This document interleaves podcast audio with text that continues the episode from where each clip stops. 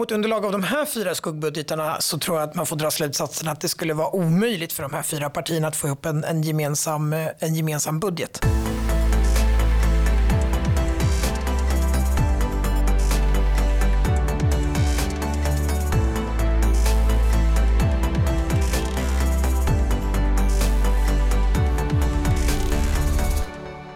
Det är budgettider och i budgettider så brukar ju uppskattat gästas av Skattebetalarnas chef ekonom Erik Bengtsbo. Så även denna gång och nu idag ska vi diskutera oppositionspartiernas skuggbudgetar.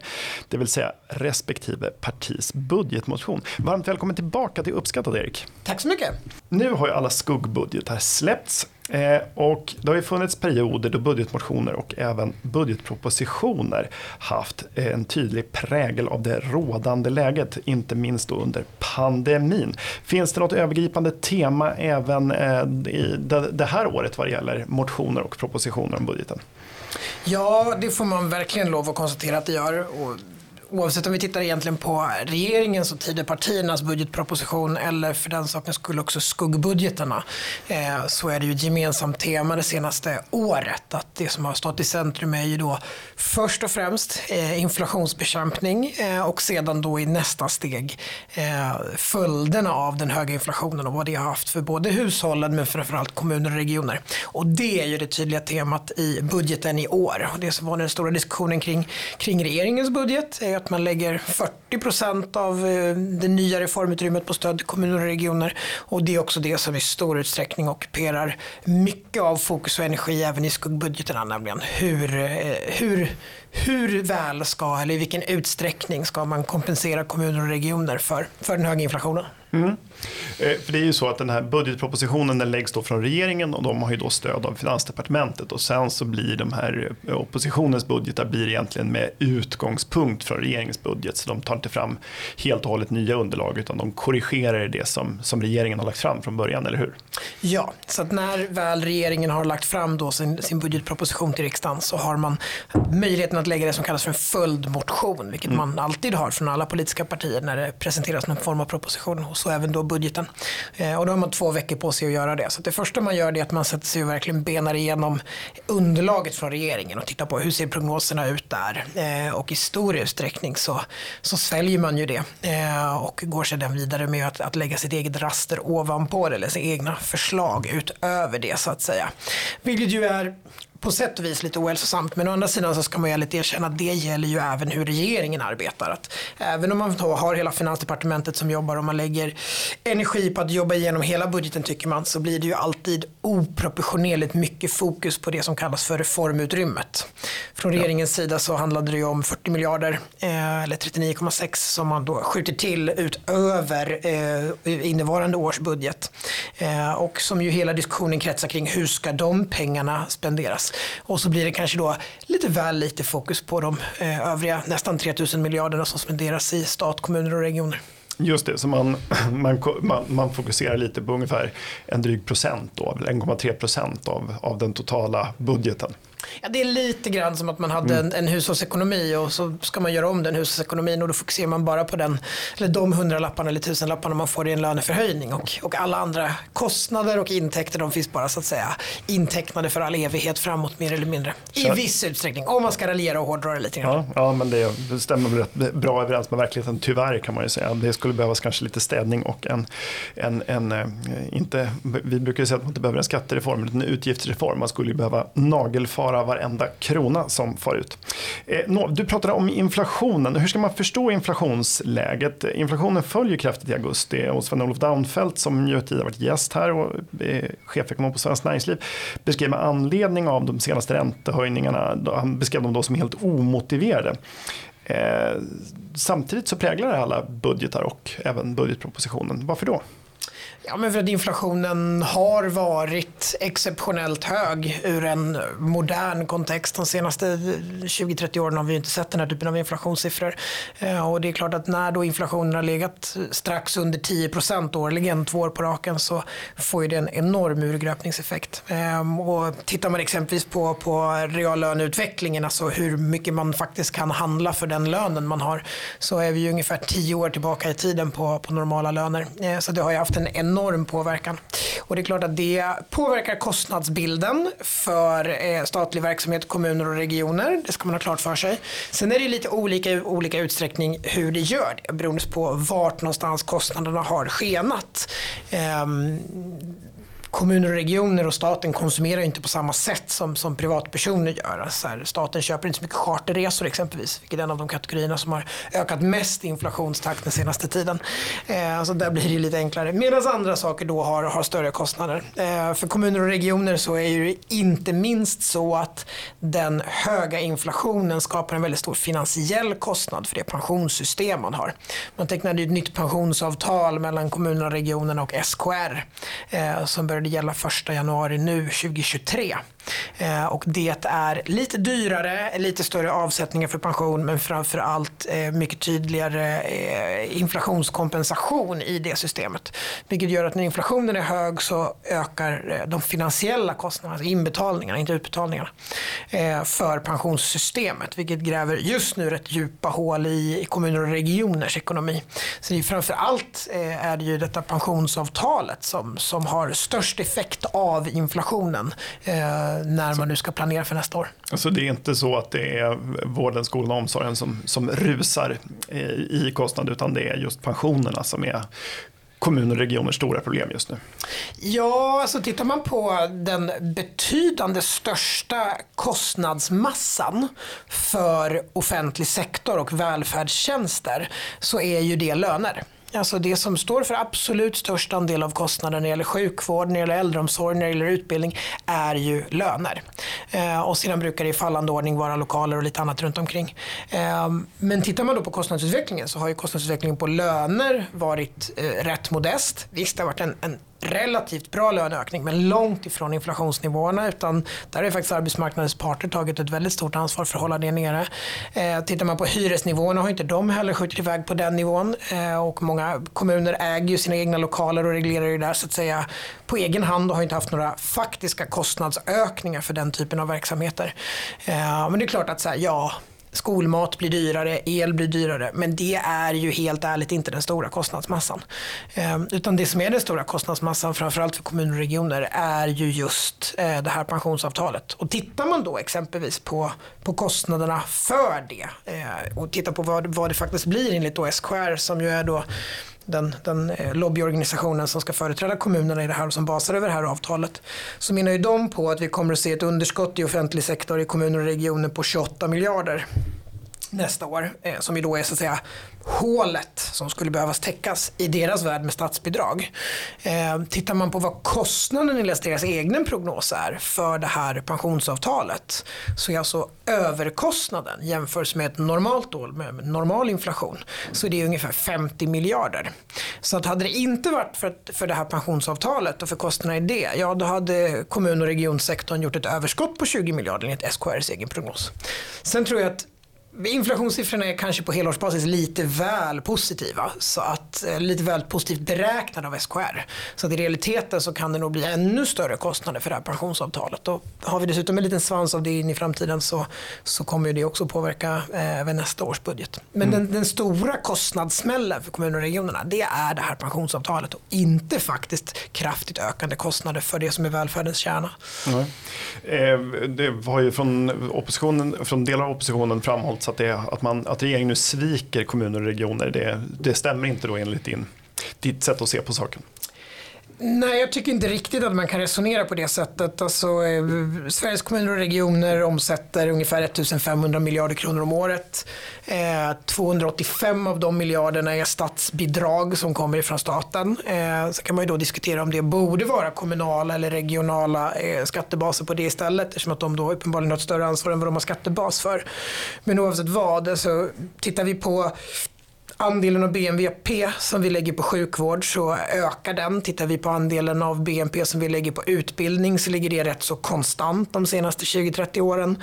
Eh, statsbidragen har aldrig varit på en högre nivå än det här och av detta då underskott som kommuner och regioner beräknas göra på 28 miljarder så säger då tidigare regeringen att man ska täcka upp 16 miljarder av dem. Vilket betyder att man tar den stora lejonparten av att kommuner och regionerna helt ärligt har tecknat ett pensionsavtal som man inte har beräknat och inte har koll på vad det kommer att kosta. Det kan man tycka att det borde man faktiskt själva ta någon form av ansvar för. Um, och i realiteten så täcker man ju upp en så stor del av kostnaderna så att anledningen att sköta sin kommunala ekonomi minskar ju rätt kraftigt då. Alltså man slår ju undan benen för de kommuner och regioner som faktiskt har skött sig. När man då istället eh, underlåter sig och låter kommuner som misskött sig bara få, få pengar och regna från himlen. Sen är det absolut så, det finns kommuner och regioner som har en väldigt, väldigt ansträngd ekonomi. Går man in och tittar på hur läget ser ut så är det ju också så att säga vitt skilda så att säga, avstånd mellan den, den, den värst beräknade underskottet i en region är 4 miljarder. Eh, de minsta underskotten är på 0 kronor. Så det är väldigt stor skillnad mellan kommuner och regionerna. Eh, och, eh, det finns säkert anledning att gå in och stötta upp på vissa håll och kanter och det kanske man borde göra men det gör man ju inte genom att strössla pengar över alla kommuner och regioner utan då behöver man ju rikta de åtgärderna dit de behövs kanske stärka upp där det finns kostnadsmassor som, eh, som verkligen behöver hanteras och som är kanske till och med tillfogade på grund av liksom statliga beslut och då är det rimligt att man kompenseras för det. Eh, men också på många ställen eh, stötta upp men med krav om motprestation. Vi har väldigt många kommuner och regioner som inte sköter sitt välfärdsuppdrag på ett sådant sätt som är kostnadseffektivt. Eh, och då borde faktiskt staten ställa krav på att man eh, gör det för att man ska få någon form av mer stöd faktiskt. Kan det här höga tonläget från kommuner och regioner eh, vara ett svepskäl då för att kunna höja skatten? Jag tror att det finns nog absolut mycket politik i alla fall i det höga tonläget. Att både det är så att man, eh, om man ideologiskt vill se högre skatter så måste man ju först måla upp en anledning till att höja skatterna. Eh, om det är så att man eh, ideologiskt kanske inte vill göra effektiviseringar och besparingar så kanske man också behöver måla upp en hotbild för att motivera för sin egen organisation och sin egen politiska organisation att göra effektiviseringar även om man är medveten om att det finns brister. Jag tycker inte man ska utesluta att det finns en hel del kommunalråd runt om i Sverige som är medvetna om att delar av deras verksamhet inte har varit briljant skött de senaste åren. Och nu kan man kanske till och med skylla på regeringen för att man måste göra besparingar som man egentligen tycker är nödvändiga. Så det finns ju såklart alla delar i detta. Men, och det är även så att i skuggbudgeten att man försöker göra politik av detta och eh, som sagt alla fyra fokuserar, eh, både då Socialdemokraterna, eh, Vänsterpartiet, Centerpartiet och Miljöpartiet på, på situationen för kommuner och regioner. Eh, och hö, tonläget är ju väldigt, väldigt högt. Eh, och man skriver ju då eh, mycket som det låter från kommuner och regioner i de här texterna om hur, hur, hur hård smäll det här är. Men det är ju lite fascinerande att man gör det för att sedan då i, i nästa stycke konstatera när det gäller både Socialdemokraterna och Centerpartiets eh, skuggbudgetar att man kompenserar ju faktiskt inte heller fullt ut de här 28 miljarderna som SKR påstår att man behöver och som man då argumenterar för att regeringen gör ett misstag som inte följer upp. Det är ju faktiskt bara Vänsterpartiet och Miljöpartiet som skjuter till de 28 miljarder som SKR påstår behövs. Socialdemokraterna och Centerpartiet skriker om det i sina budgetar men gör det ju inte själva heller. Nej, jag tyckte det var intressant. I Region Stockholm så sa ju landstingsrådet eh, Gustav Hemming då skyllde skattehöjningen som man nu planerar på 30 öre i, i regionen på att eh, regeringens så kallade svek då mot regionerna medan hans eget parti då inte skjuter till några särskilda pengar alls till, till regionerna. Nej, de höjer, Centerpartiet föreslår en höjning av de generella statsbidragen till alla kommuner och regioner på sammanlagt en miljard. Har vi en normal fördelning av det så brukar det betyda någonstans kanske 60-70% i kommunerna, 30-40% i regionerna. Så då skulle det vara 300 miljoner för alla regioner i hela Sverige att dela på i Centerpartiets budget. Eh, svårt att se att, att Region Stockholm skulle få ihop de miljarder som de pratar om i skattehöjningar som är nödvändiga för att kompensera för detta genom Centerpartiets budget. Utan jag tror att Centerpartiet i Stockholm skulle ha en jobbig konflikt med en centerpartistisk finansminister även om Centerpartiet hade en egen majoritet just nu. Så det är nog mer uttryck för politiken mm. för faktiskt eh, eh total inriktning om man säger så. Mm. Eh, och hur är det nu, de här budgetarna som har lagts fram nu från oppositionen, då är, pratar vi om Miljöpartiet, Socialdemokraterna, Vänsterpartiet och Centerpartiet. Sverigedemokraterna eh, signar av på den budget som regeringen har lagt. Ja, det stämmer. Det stämmer, bra. Är det något annat än inflationen som, som eh, är genomgående för de här budgetmotionerna? Det finns ju många saker som återkommer på, på olika ställen. Eh, och eh, det finns ju vissa enskildheter som, som liksom återfinns på flera olika av de här fyra olika. Men egentligen så är det väl bara en enda sak som de fyra oppositionspartierna är helt överens om i budgeten. Och det är att man ska höja biståndet. Men man är inte riktigt överens om i vilken takt och till vilken nivå. Eh, Socialdemokraterna vill gå långsammast fram men på sikt höja upp den till 1% av BNI igen. Eh, Miljöpartiet vill gå längst och höja upp den till 1,25% av BNI. Eh, men i övrigt så spretar det rätt ordentligt. Alltså, Socialdemokraterna signar ändå av på Tidöpartiernas omfattning av budget eh, och man föreslår inte liksom någon stor expansion även om man gör väldigt stora förändringar i prioriteringar av de här 39,6 miljarderna eller 40 miljarderna som ligger i reformutrymme. Eh, men man föreslår i realiteten några skattehöjningar och lite förändringar. Eh, Medan då Centerpartiet också håller sig inom budgetramarna, eh, föreslår ökade intäkter till staten och ökade kostnader genom att man höjer a-kassan, eller höj, inte höjer a-kassan, eh, ersättningen i a-kassan utan man så att säga istället stäver ner den tillbaka till den nivå som gällde före pandemin. Eh, och istället föreslår man då bland annat ett ytterligare ännu starkare jobbskatteavdrag och eh, att man flyttar upp skiktgränsen för statlig inkomstskatt en bit. Så Centerpartiet föreslår samma omfattning som regeringen gör men lite eh, starkare slagsida mot mer skattesänkningar. Mm. Eh, medan Socialdemokraterna vill ha mindre skattesänkningar pengar och å andra sidan så har du då eh, Vänsterpartiet och Miljöpartiet som föreslår rätt kraftiga skattehöjningar. Alltså, eh, Vänsterpartiet går längst när det gäller skattehöjningar och vi ser skattehöjningar på totalt 84 miljarder kronor. Eh, vilket är en enorm skattesmäll. Eh, Miljöpartiet går inte riktigt så långt men föreslår ändå skattehöjningar på 60 miljarder kronor. Eh, Vänsterpartiets budget är dock mer i balans för de föreslår då kostnadsökningar på 114 miljarder och gör därmed ett underskott på 30 miljarder kontra eh, regeringens och Socialdemokraternas budget medan Miljöpartiet då föreslår kostnadsökningar i häradet av 130 miljarder kronor. Så de föreslår ett underskott på 70 miljarder kronor bara för 2024. Så Oj. det spretar betänkligt. Det, man är överens om lite mer pengar till kommuner och regioner, lite högre bistånd men sen är det väldigt, väldigt spretigt. Det låter som oppositionen skulle få svårt att få ihop en gemensam budgetproposition om de regerade istället. Ja, mot underlag av de här fyra skuggbudgetarna så tror jag att man får dra slutsatsen att det skulle vara omöjligt för de här fyra partierna att få ihop en, en, gemensam, en gemensam budget. Men jag tror också att slutsatsen man ska dra när man läser de här fyra budgetarna och gör det noggrant är att de är i varierande utsträckning så seriöst skrivna om man ska vara väldigt krass och ärlig.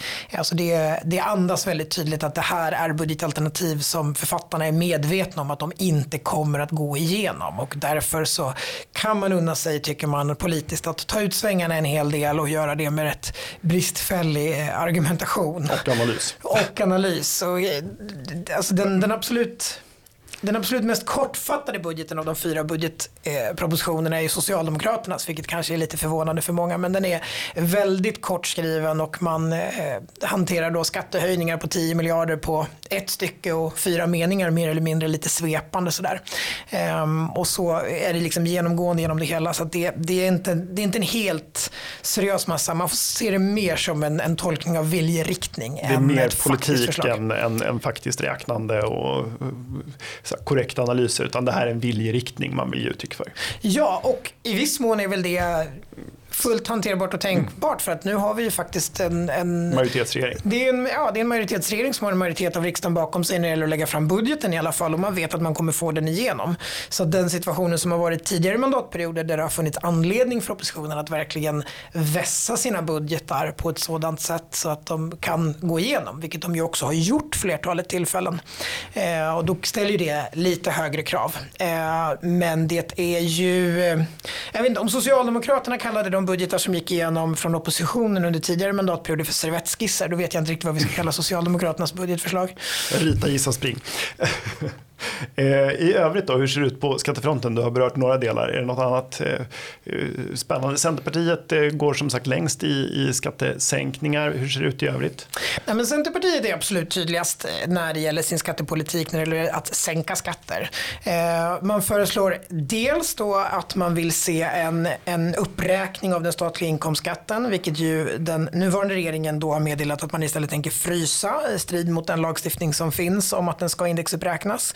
Eh, Centerpartiet föreslår Det får vi väl säga är väldigt bra att åtminstone ett parti signalerar det. Ja, det är, en, det är bara ett parti som gör det och det är alltid välkommet. Eh, så det är mycket, mycket bra. Eh, Centerpartiet föreslår inte att det ska skrivas upp så mycket mycket som eh, det gamla regelverket säger utan de föreslår att i det här läget vore det rimligt att skriva upp det med löneutvecklingen för i fjol vilket skulle vara ungefär 2,7 procent eh, och ge då en skattesänkning för höginkomsttagare här av 3 300 kronor om året ungefär. Ehm, och de föreslår också att man då framgent ska hitta en ny princip för hur det här ska beräknas eh, och ställer sig rätt öppna till olika alternativ till att göra det. Ehm, men det är välkommet att man gör det tydligt signalvärde, om att det ändå ska löna sig att arbeta och vi vet ju att vi har liksom vansinnigt höga marginalskatter på höga inkomster. Men de gör också i andra änden någonting som är väldigt välkommet för att kompensera för de höga marginalskatterna på låga inkomster. Framförallt när det gäller att gå från bidrag till arbete. Så de föreslår ytterligare 2 miljarder utöver regeringen till att förstärka jobbskatteavdraget som föreslås ännu mer mot låga inkomster. Vilket ju har en rätt stor effekt på, på just det där spannet när man går in och börjar arbeta. Vilket då när inflationen driver upp bidrag eh, är mycket rimligt för att det skulle då faktiskt se till att det inte blir så vansinnigt mycket mindre lönsamt att arbeta.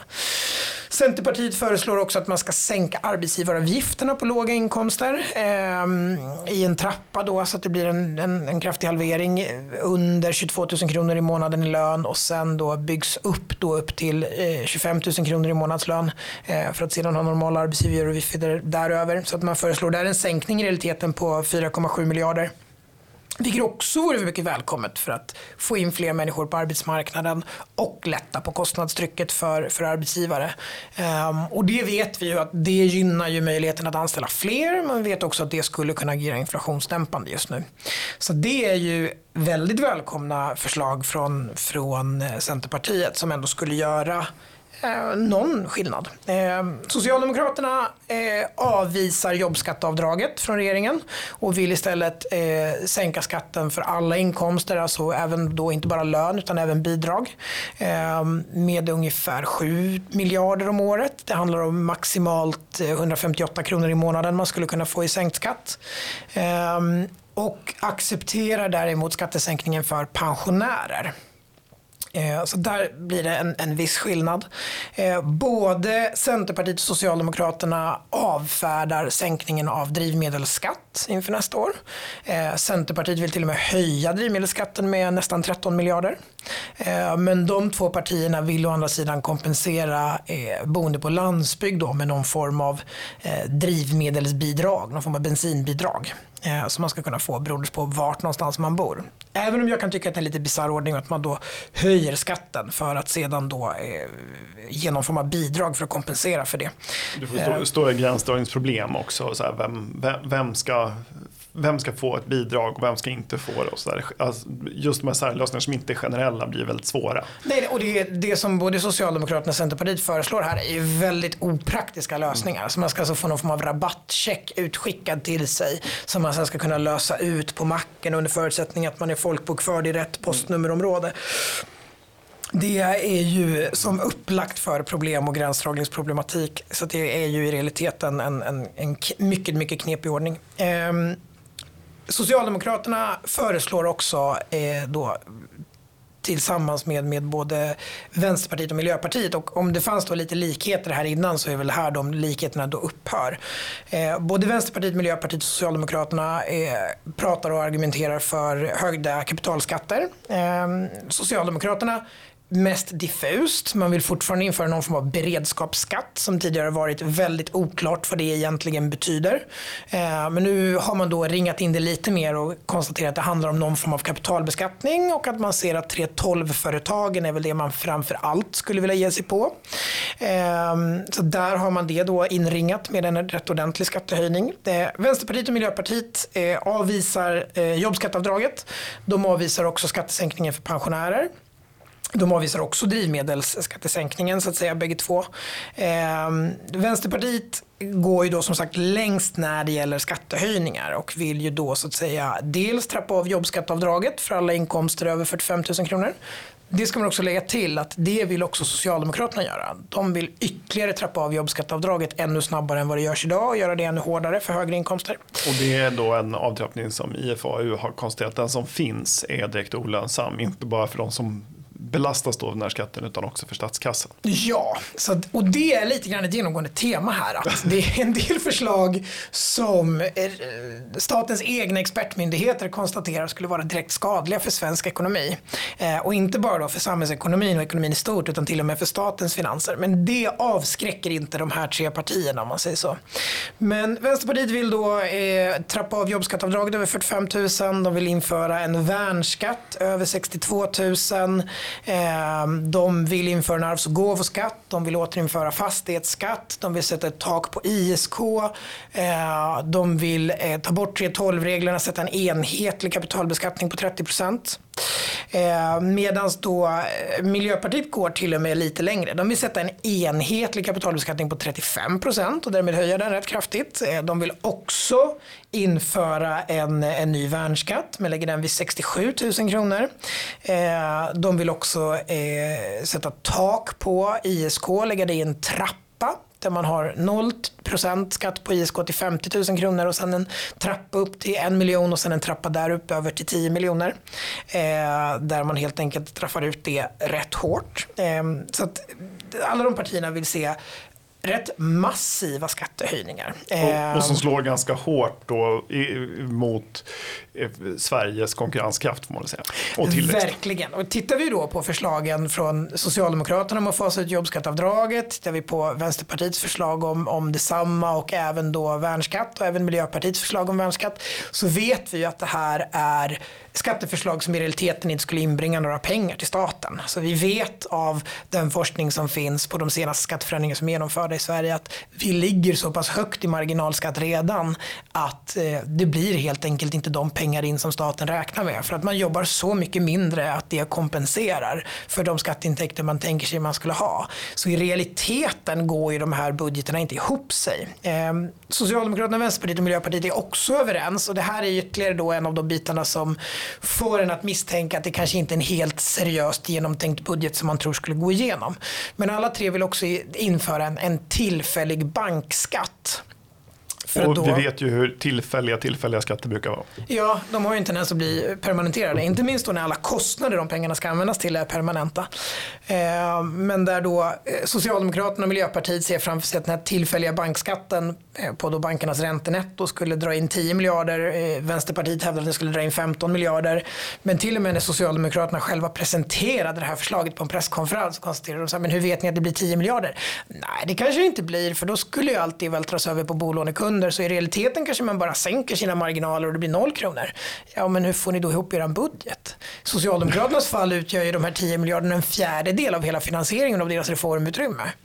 Eh, så det är ju, ehm, det är ju eh, det är lite, fascinerande Det är lite luftgitarr över alltihopa. Det är en hel del luftgitarr över alltihopa. Men, men rätt otäck luft. Alltså det, är, det är inte vackra toner som spelas på luftgitarren. Verkligen inte. Men om man då ska försöka strukturera det här, för det blir ju väldigt, väldigt rörigt så kan man konstatera att alla fyra partierna i oppositionen är överens om att man vill inte se sänkta drivmedelsskatter utan snarare höjda drivmedelsskatter. Socialdemokraterna och Centerpartiet tänker sen att man ska kompensera det med någon form av bidrag. Eh, Centerpartiet vill se lägre skatt på arbete och företagande. De andra tre partierna vill se eh, högre skatt på både arbete och på företagande och framförallt då på, på högre inkomster och kapital där det föreslås rätt massiva skatteförhöjningar eh, som skulle vara en, en förödande smäll, inte bara mot svensk, svensk samhällsekonomi utan mot många hushåll till och med.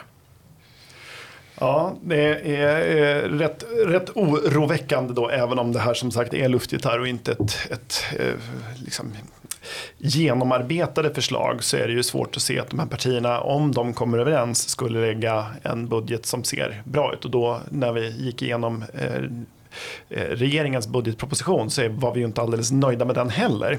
Men det här är då om möjligt ser ännu värre ut då.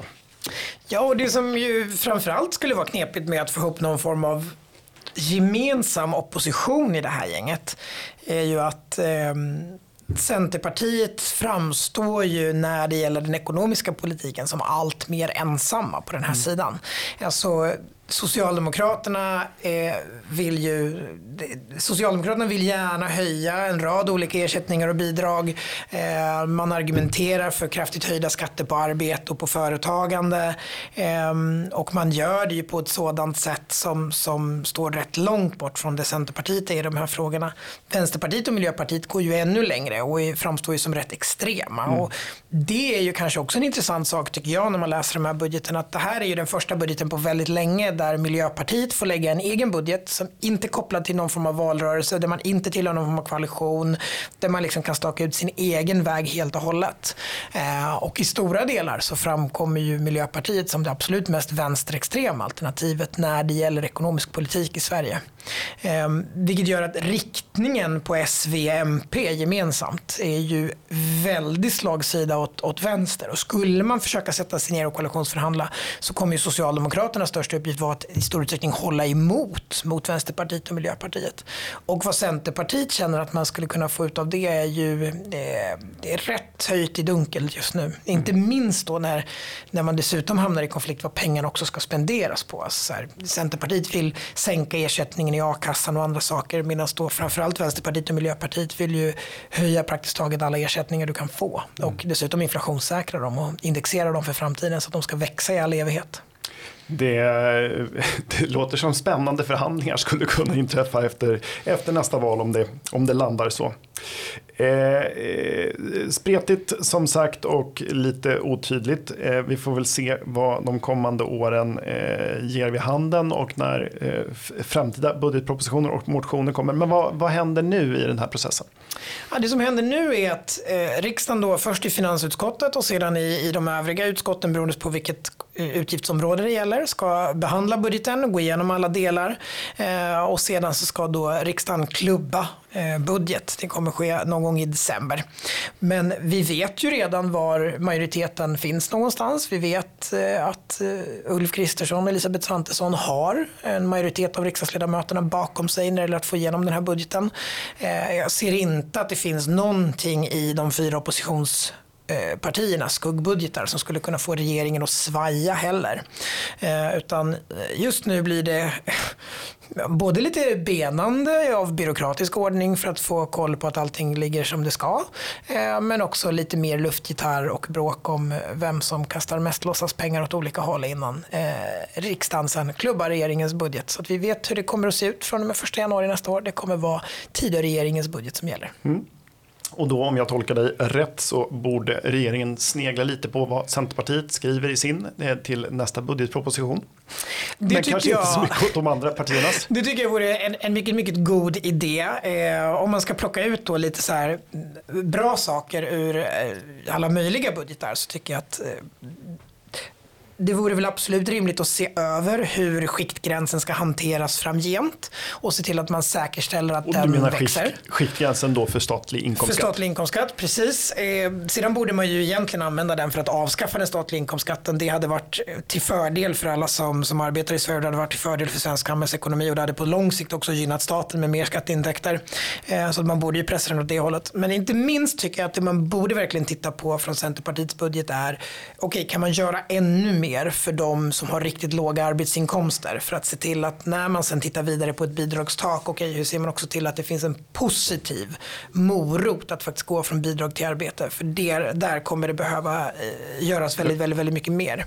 Eh, om man ska lyfta fram någonting positivt i övrigt så är det väl eh, Vänsterpartiet ökar i och för sig då kraftigt anslagen till kommuner och regioner. De kompenserar då de här 28 miljarderna som, som SKR eh, hävdar att man behöver för att täcka luckorna efter sina egna dåraktiga beslut. Ehm, det tycker jag inte är en god idé. Men däremot det man gör är att man ökar de generella statsbidragen och begränsar och drar ner på de riktade statsbidragen.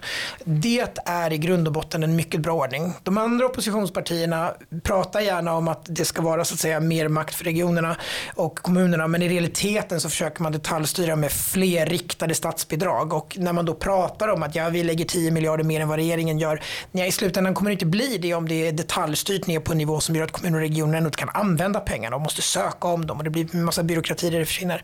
Så generellt sett så vi har väldigt mycket riktade statsbidrag i Sverige till kommunerna att göra precis det regeringen vill. I stor utsträckning borde man kapa bort det öka de generella statsbidragen och i viss mån då prestationsbasera en, en gemensam pott av de riktade statsbidragen eller delar av de generella statsbidragen. Det hade varit en fördel och där är liksom Vänsterpartiet ändå i rätt riktning att ge kommunalråd och regionråd förutsättningar att faktiskt kunna fatta långsiktiga beslut. Problemet med den här detaljstyrningen som blir av, av de riktade statsbidragen är att det blir ett himla hattande också som gör att man inte kan fatta den typen av riktade beslut.